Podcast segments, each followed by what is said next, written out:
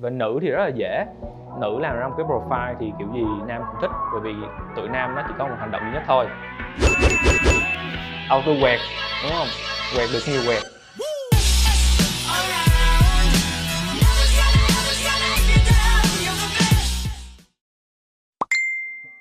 các bạn Luna đặt câu hỏi là Ừ. Thơm liệu Tinder có phải là một thị trường tốt để tìm khách hàng cho dịch vụ nhuộm tóc của em hay không? Dịch vụ nhuộm tóc hả? Tức là một salon hả? Tóc đó là Tài khoản này được tạo ra để quảng cáo cho việc tôi có thể đến tận chân giường nhà bạn và nhuộm tóc cho bạn đó. à ừ thì cũng tiềm năng mà. Thực ra bên anh hồi trước đã propose cái đó cho một cái tiệm pizza tức là một cái campaign mà kiểu matching tụi anh sẽ tạo ra hai cái profile sau đó mua cái gói vip rồi bắt đầu quẹt quẹt quẹt, quẹt trong bán kính ờ, ví dụ 5 km từ cái chỗ đó. Sau đó thì nếu mà match với nhau thì bắt đầu nhắn tin mời tới cái buổi hẹn hò. À, bên anh chưa chưa có triển khai cái đó nhưng mà đại loại là bên anh đã từng nghĩ tới. Và anh nghĩ cũng khá là hay. Cái hay của Tinder là mình có thể khoanh cái bán kính lại. Tức là mình ờ, mình chọn trong bán kính đó thôi xong mình quẹt quẹt quẹt, quẹt.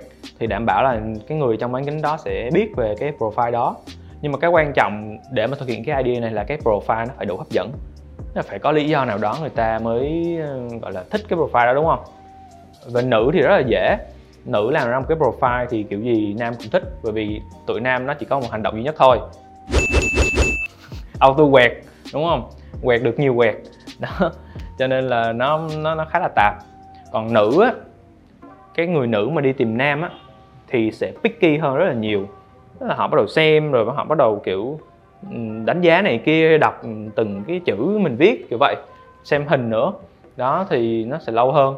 Nên là nếu em có làm khách của em là ai nhỉ? Khách của em là nữ hả? Cả nam cả nữ ừ. Target khách nam trước đi. Đó profile hấp dẫn vô đó xong cái đầu quẹt thử. Câu hỏi thứ hai đến từ bạn uh, Silencer là một rapper. Ờ, em vừa làm xong một MV ca nhạc. Cách nào để có thể mang nó đến với nhiều người hơn? Thì Ừ. bạn nói là cái nền tảng upload chính của bạn sẽ là YouTube. trước giờ bạn ờ, bạn làm trên ờ, youtube thôi hả Bạn là à, nghĩa là bạn đã làm nhạc trên SoundCloud ờ và bây giờ thì bạn đã có cái MV đăng lên Ừ. YouTube và bạn đó kiểu như là tạo một cái traffic tốt cho bạn đó. Ừ.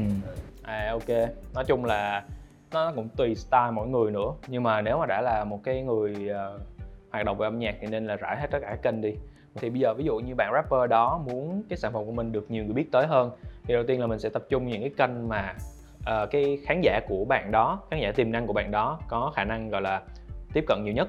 Ví dụ như là em thấy SoundCloud là cộng đồng đông nhất thì em sẽ ưu tiên chăm sóc những kênh trên SoundCloud trước rồi YouTube rồi ờ, Spotify vân vân vân vân.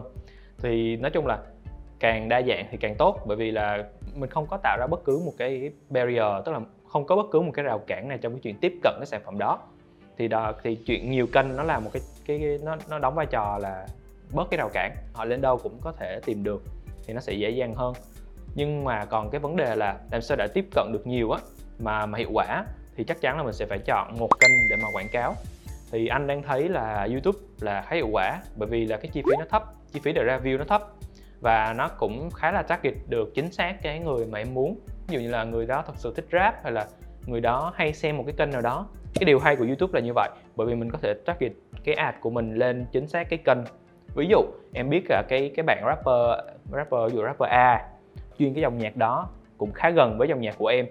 Thì em hãy hãy chạy cái ad đó lên những cái video hoặc những hay hay là cả cái kênh đó luôn thì audience của bạn rapper A đó sẽ bắt đầu nghe và thôi. Cái xuất hiện cái quảng cáo thì, ok, cái style nghe cũng xem xem cũng có cái chất gì đó mình thích, thì dễ dàng là audience của bạn đó sẽ trở thành audience của em. Còn những cái như Facebook hay là Instagram thì cũng tốt, nhưng mà anh ờ, theo anh thì ờ, YouTube vẫn là, gọi là, nếu anh nếu anh là anh thì anh sẽ chọn YouTube trước. Ừ. Em sắp mở một tiệm bánh ở nhà. Ừ. kiểu tự làm á, tự handmade.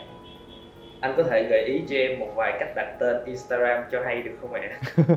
ok Ờ, đặt tên hả đặt tên thì có rất nhiều cách đặt tên Ờ, nó cũng tùy nhưng mà cái này nó rất là cá nhân nếu như mà tụi anh đi tư vấn cho khách hàng thì nó sẽ khác nó sẽ dựa trên rất là nhiều thứ ờ, khảo sát rồi ờ, nghiên cứu thị trường rồi bắt đầu định hướng chiến lược này kia Ờm, nhưng mà quy quy chuẩn lại nếu như mà mình là một người kinh doanh nhỏ mà mình muốn lập ra một cái gì đó thì cái tên nó phải thật sự là mình thích.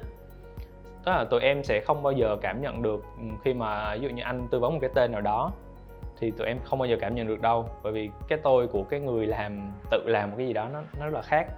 À, mình thật sự thích cái tên thật sự tâm đắc. Mặc dù cái tên nó có thể là nghe nó không hay so với người khác nhưng mà mình phải thật sự tâm đắc thì lúc đó mình làm mọi thứ nó mới có động lực. Anh cũng sẽ gợi ý một số cái ờ, cách để đặt tên.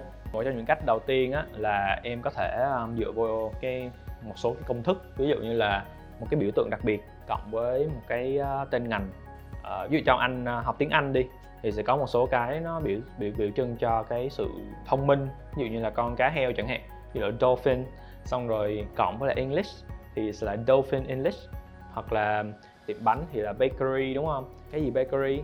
Ví dụ như em muốn có một cái yếu tố người ta liên tưởng đến là bánh, ví dụ như là bánh của nhân vật nào đó, như bà hai bà năm gì đó, bà năm bakery, hoặc là một cái, nói chung một cái từ nào đó mang tính biểu tượng ý nghĩa mà em nghĩ là em đang hướng tới, cộng với tên ngành.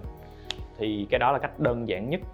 Còn những cái cách mà khó hơn, ví dụ như là em phải nghĩ ra những cái từ mà ghép lại, nó thành một cái từ hay, mặc dù cái từ đó là từ không có nghĩa trong từ điển. Ví dụ trong ngành giáo dục đi chị em là chữ kid cái cái cái nơi dạy thì là academy. Thì bây giờ mình tập hợp lại thành là kidemy. Đó ví dụ vậy. Là cũng cũng là một option. Một cách nữa là chúng ta có thể sử dụng những cái chữ viết tắt. Ví dụ như là công ty um, BAT thì sẽ là British American Tobacco. Ví dụ vậy. Thì mình có thể um, tìm những cái chữ gì đó ghép lại sau đó thành một cái chữ đọc được. Ừ, dễ nhớ. Đó còn là một cách. Uh, nói chung bây giờ mà để mà nói ra những cái cách thì nó khá là nhiều hoặc là một cái tên thương hiệu mà gần đây rất là phổ biến đó là BTS thì cũng là viết tắt của chữ Bình Tiên. Đó nghe rất là dân dã đúng không? Nhưng mà ghép lại thì nghe sang. Đó sáng tạo lên đặt tên là phải sáng tạo. Ok nếu mà nói về cách đặt tên thì rất là nhiều cho nên là tốt nhất là tụi em cứ uh, tìm hiểu thêm và sau đó tự sáng tạo ra cái nào mà ưng ý nhất. Cảm ơn các bạn vì các câu hỏi và nếu như các bạn có những câu hỏi khác thì hãy comment bên dưới cho duy nha. À đừng quên subscribe nha. Bye bye các bạn.